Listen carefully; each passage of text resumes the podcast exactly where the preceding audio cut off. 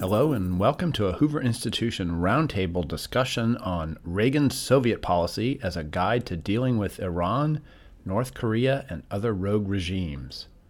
Our speaker in this recording is George P. Shultz, the Thomas W. and Susan B. Ford Distinguished Fellow at the Hoover Institution and the U.S. Secretary of State from 1982 to 1989, where he played a key role in implementing a foreign policy that led to the successful conclusion of the Cold War.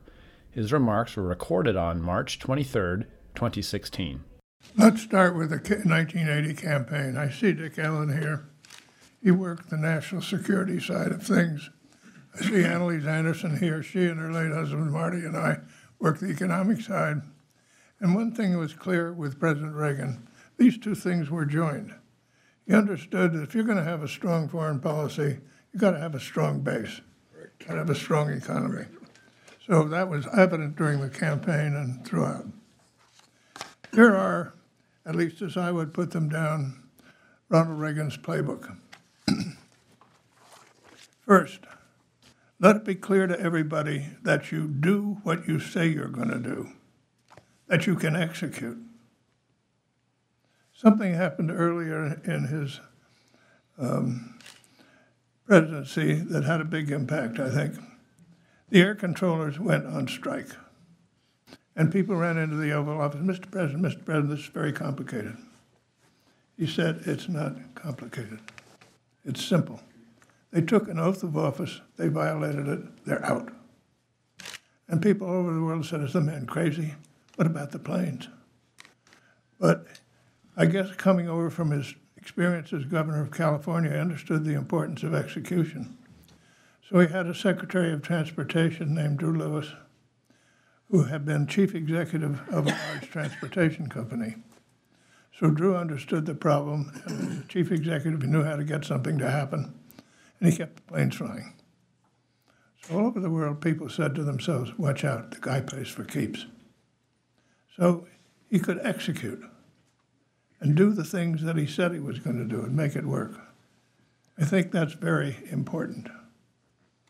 Second, be realistic. Don't kid yourself. Don't throw away the rose colored glasses, but don't be afraid to see an opportunity when it comes. I remember when he called the Soviet Union an evil empire, people went wild all over the place. And my friend Paul Nitze, who I had lucky enough to be working with when I was secretary, was testifying, I think, before the Senate um, Armed Forces Committee. And they were all after him, they all knew him about the president's statement. And finally, I think it was Senator Levin who said to him, Paul, how can you serve in an administration where the president would call the Soviet Union an evil empire? And Paul said, Senator, have you considered the possibility that the statement might be accurate? End of the hearing. But anyway, realism. Don't kid yourself. Third, be strong. You have a weak hand, don't try to negotiate from a weak hand. You're just going to get your head handed to you. Develop a strong hand. Be strong. Economically, militarily, but also strength of purpose and confidence. Then next, figure out what your agenda is. Don't spend a lot of time thinking what the other guy's agenda is because if you do that, you're going to wind up negotiating with yourself. what is your agenda? What do you want? Uh, the basis of it's clear to the other guy you, you do what you say you're going to do, you're realistic, you're strong, and you have an agenda, you engage. So that's what he did with the Soviet Union. Although there was one place where, before we were strong, we negotiated, and it came about in an odd way. Tell you a little story. I had been in China. I landed at Andrews Air Force Base Friday morning. I was lucky to land. It was snowing. It snowed all day Friday, snowed Friday night, snowed all day Saturday. The Reagans were stuck in the White House. So our phone rings, and Nancy says, How about coming over for supper? So my wife and I go over, and the four of us are sitting around. And all of a sudden, they start asking me, both Nancy and President, about the Chinese leader. What kind of people are they? Do They have a sense of humor. Do they have a bottom line? Can you find their bottom line? Probing questions. Then they started asking me about the Soviet leaders, because they knew I'd dealt with them when I was Secretary of the Treasury. And all of a sudden it dawns on me this guy has never had a real conversation with a big time communist leader. And he's dying to have one. Hmm. So I had gotten permission, it wasn't easy, to have once a week meetings with Ambassador Dobrynin. The idea was if they're weeds, let's get them out before they grow. That was all, nothing ambitious. So I said to him, Mr. President, Dobrynin's coming over next Tuesday at 5 o'clock, one of our meetings. Maybe you'd bring him over here and you talk to him. He said, That's a great idea. It should only take about 10 minutes. All I want to tell him is if his new leader, Andropov, has just succeeded Brezhnev, new leader is interested in a constructive conversation, I'm ready. That's all. That was blindingly big news that that was his attitude. Nobody realized that. But suddenly I had, I knew where my guy's gut was and Nancy's. But so I bring Dobrynin over. We're there for at least an hour and a half.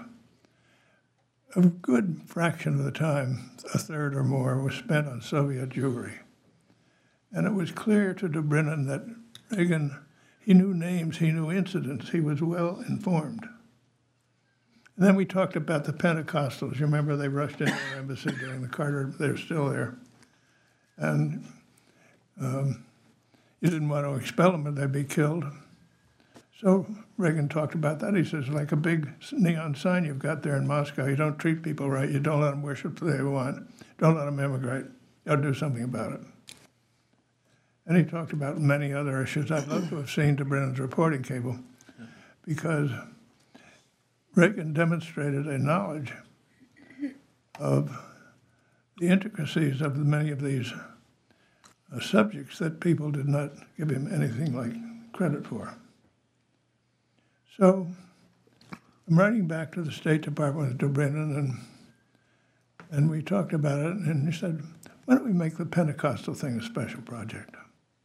So we exchanged some papers back and forth. And finally, I got one that I thought was pretty good. I took it over to the president. I said, Mr. President, if Abe Sofaer were here, a good lawyer like Abe, he'd tell you you could drive a truck through the hose in this memo. but I have to believe, with all the background, that if we get them out of the embassy, they'll be allowed to go home and eventually emigrate. And we talked about it, thought about it, rolled the dice. We got them out. They were allowed to go home. And a couple of months later, they were allowed to emigrate along with their families. It was a big thing. I think around 60 altogether. And the deal, it, Reagan had kept saying all the time, I just want something to happen. I won't say a word. I just want it to happen. I said, Mr. President, you remember the deal is they'll let them out if you don't crow. He never said a word. It was a big mystery to the press. How in the hell did this happen? he didn't say. And in some ways, I thought to myself, this is a bigger event than it looks like. Because on the one hand, he saw that you could make a deal and they'd carry it out. And they, they understood the temptation of American politicians to say, look what I did. He didn't. He'd said he wouldn't, and he didn't. So it's good for his word. You can trust him. So that's back, this was before, this is where the Cold War was still very cold, was, and so on. But as he pursued this, I think it's fair to say that there was a huge debate within the Reagan administration, and Dick, you, I'm sure, remember this, between people who thought that eventually, if enough pressure was on, the Soviet Union would change. That was the original Kennan position. But I think most of the people in the CIA and in the DOD thought that was not so. Depending on your point of view, it'll affect what you do. And so I was to start. Well, we st- what we started with was the INF deployment. Remember, the Soviets had deployed, they had 1,500 INF missiles deployed, we had none our entering negotiating position was zero on both sides. People said, "What a ridiculous position." We said, "Well, that's our that's, that's our agenda. We're not talking about their agenda. That's our agenda." And The deal with NATO was that we would have a negotiation about this. If negotiations failed, we would deploy in Britain, Italy, and Germany. In Germany, it would be Pershings, that is, ballistic missiles with a nuclear tip. That's, the others were cruise missiles. So we have the negotiation, and we had the Korean airliner shoot down by the Soviet Union, remember?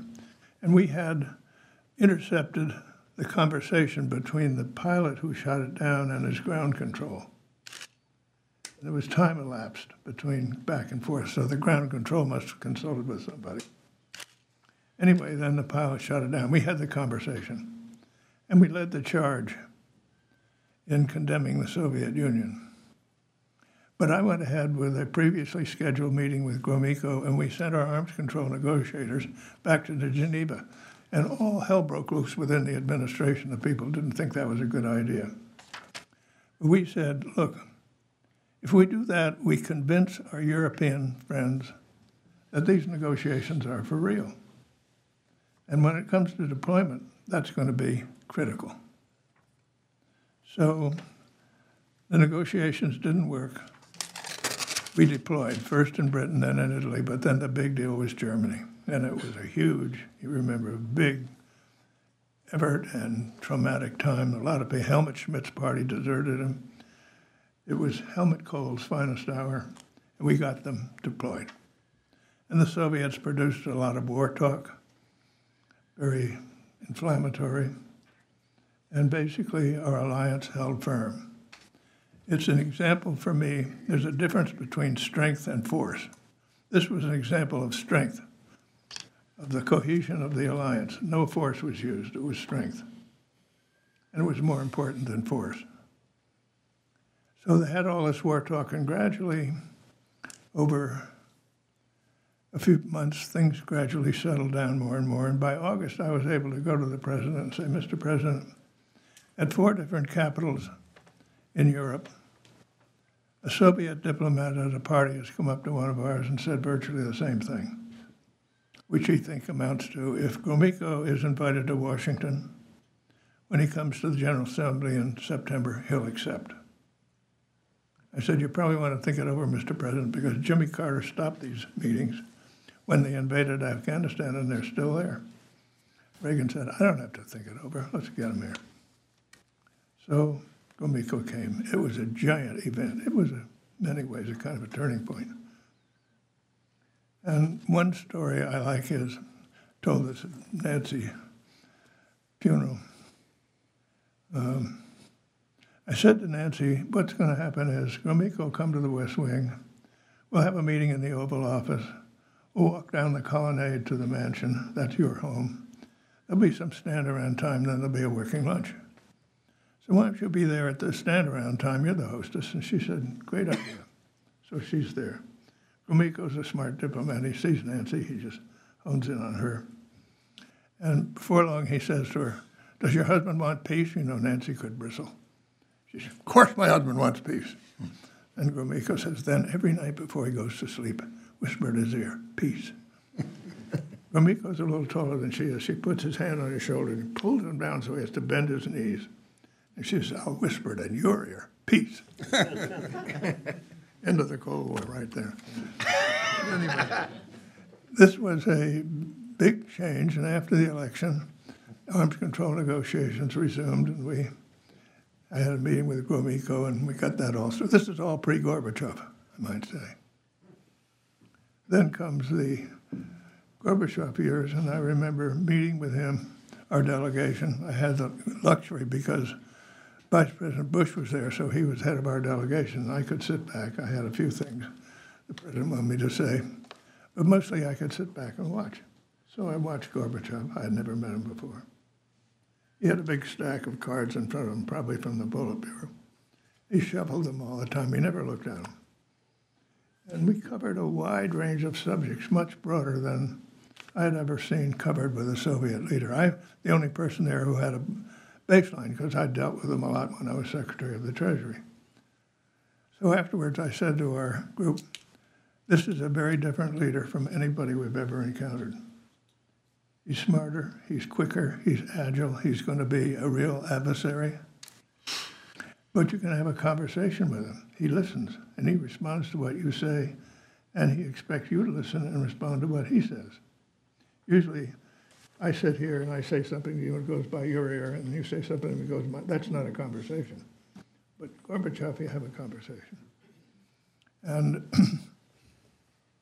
then we uh, have a meeting in Geneva. By this time, Reagan is very strong on reductions in nuclear weapons. He considered them to be immoral. So we come to the Geneva summit. It was interesting. I was there a day ahead of time with Nancy and the president. We went around, and people say, well, he was an actor. Well, and one of the things actors do is they figure out how to be effective. There's nothing wrong with that.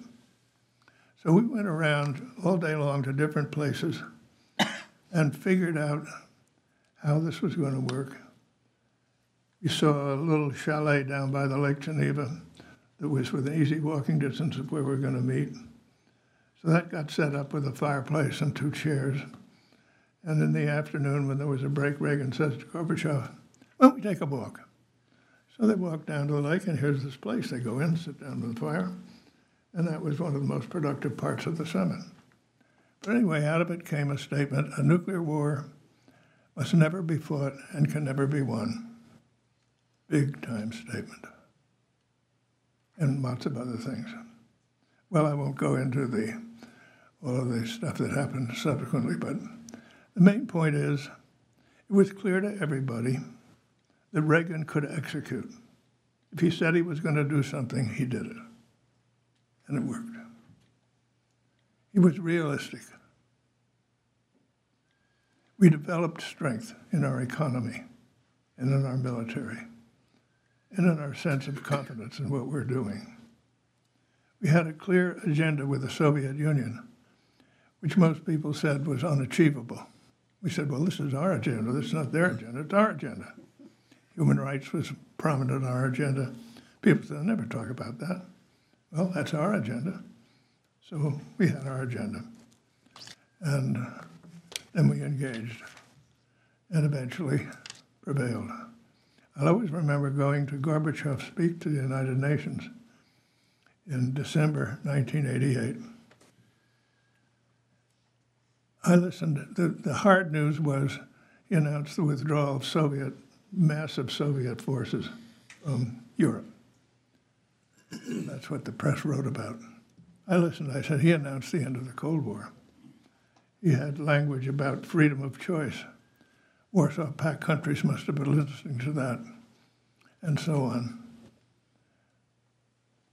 So Reagan had that, and I've thought about the Iran negotiations. In the Iran negotiations, first of all, we had no semblance of strength, of execution capability. We had announced that if chemical weapons was used, they'd be held to pay. They were used, nothing happened. So that was a demonstration that our word was not, we didn't carry through. And that is deep. Everybody sees it. And it means they discount what you say. Second, if you look at Iran realistically, what do you see? You see a huge state sponsor of terrorism. It's worth noting that their first terrorism was, was the Great Mosque in um, Saudi Arabia, so there was a Muslim attack. But they made major attacks all over the place, huge sponsors of terrorism. They want a ballistic missile. What do they want a ballistic missile for? Their internal methods of government, they're more political executions for political reasons, more execution for political reasons in Iran than anywhere. And then they want a nuclear weapon. So that should be our agenda, right? Firstly, things weren't even on the table. And what there was a UN Res- Security Council resolution that had the ballistic missile, we gave that away. So it was a, a negotiation that violated the Reagan playbook from start to finish. And we're going to pay a big penalty for that. So I think that um, it's important to think about your basic strategy and then see how you apply it. For instance, we had China up there. Let's describe China realistically. It is much weaker than it looks, much weaker than it looks. It has a very peculiar demography. Beginning about 30 years ago, fertility dropped like a stone. The one child policy reinforced what was already happening. It's important to note that because it's going to be so hard to reignite fertility. Meanwhile, they had big increases in the labor force, and that was augmented by a big flow of people from rural to urban areas. That move by itself increased productivity. So China had rising labor force and rising productivity. That's where the big GDP gains from. Now, all of a sudden, it's almost like a switch. The low fertility cohorts are the ones moving into the labor force. The rural to urban probably still goes on, but not so much. So Iran will be lucky to have a flat labor force. and where they're going to get big increases in productivity is a question mark. So they think they're going to have a 7% rate of growth. I don't see where it's coming from.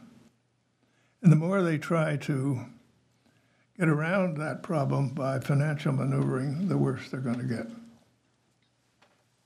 So I think realistically, looking at China, obviously it's a big country with a big population and a large capability, but they are going to have big internal problems, exacerbated by the the fact that I think the biggest problem of governance in, in these days is the problem of governing over diversity in an age of transparency.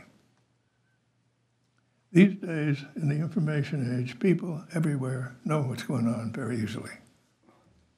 And they can communicate. Everybody has cell phones. They can communicate. And they do.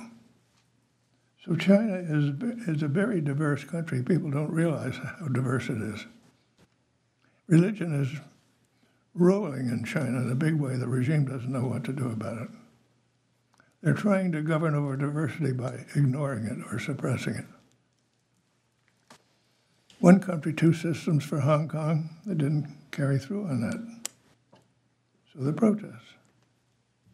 So I think there's a lot of turmoil. And all these people that move from rural to urban areas, if you read Chinese history, the safety net was always the family and the community. They've moved out of that safety net. Mm. Now you have people in relatively anonymous urban areas, and they've got a new problem on their hands.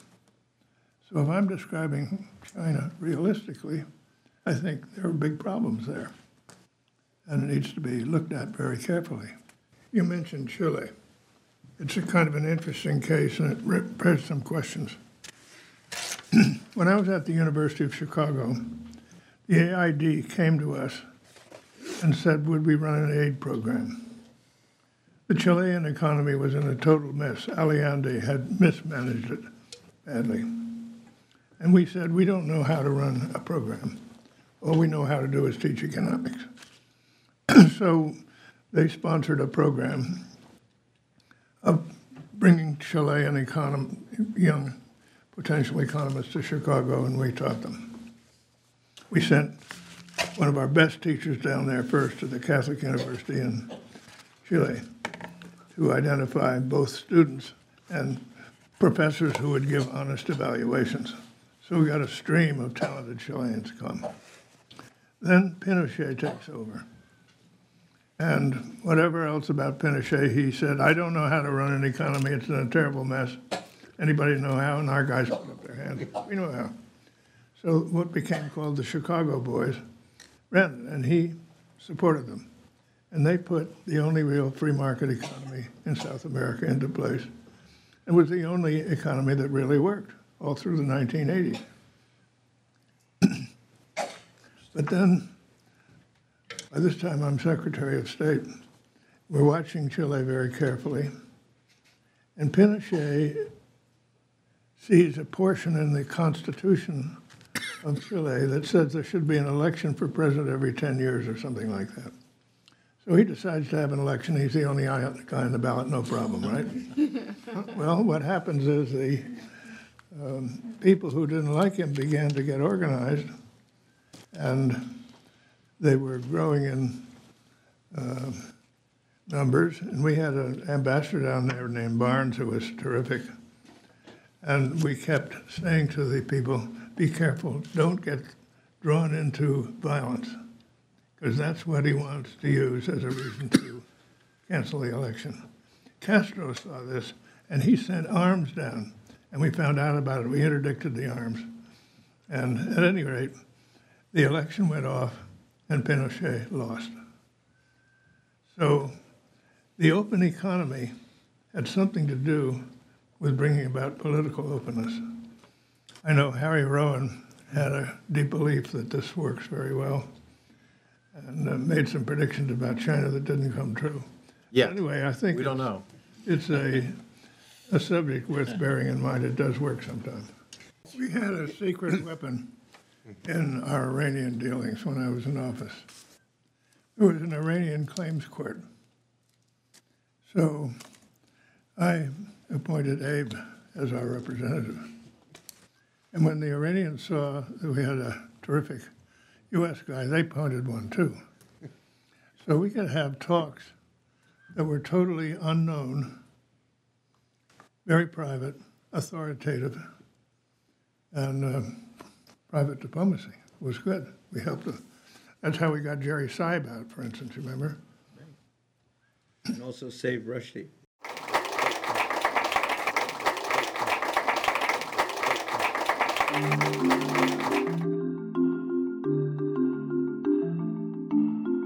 For more podcasts from the Hoover Institution, please visit hoover.org or Hoover's channels on iTunes, iTunes U, Stitcher, and SoundCloud. I'm Chris Dower for the Hoover Institution. Thanks for listening.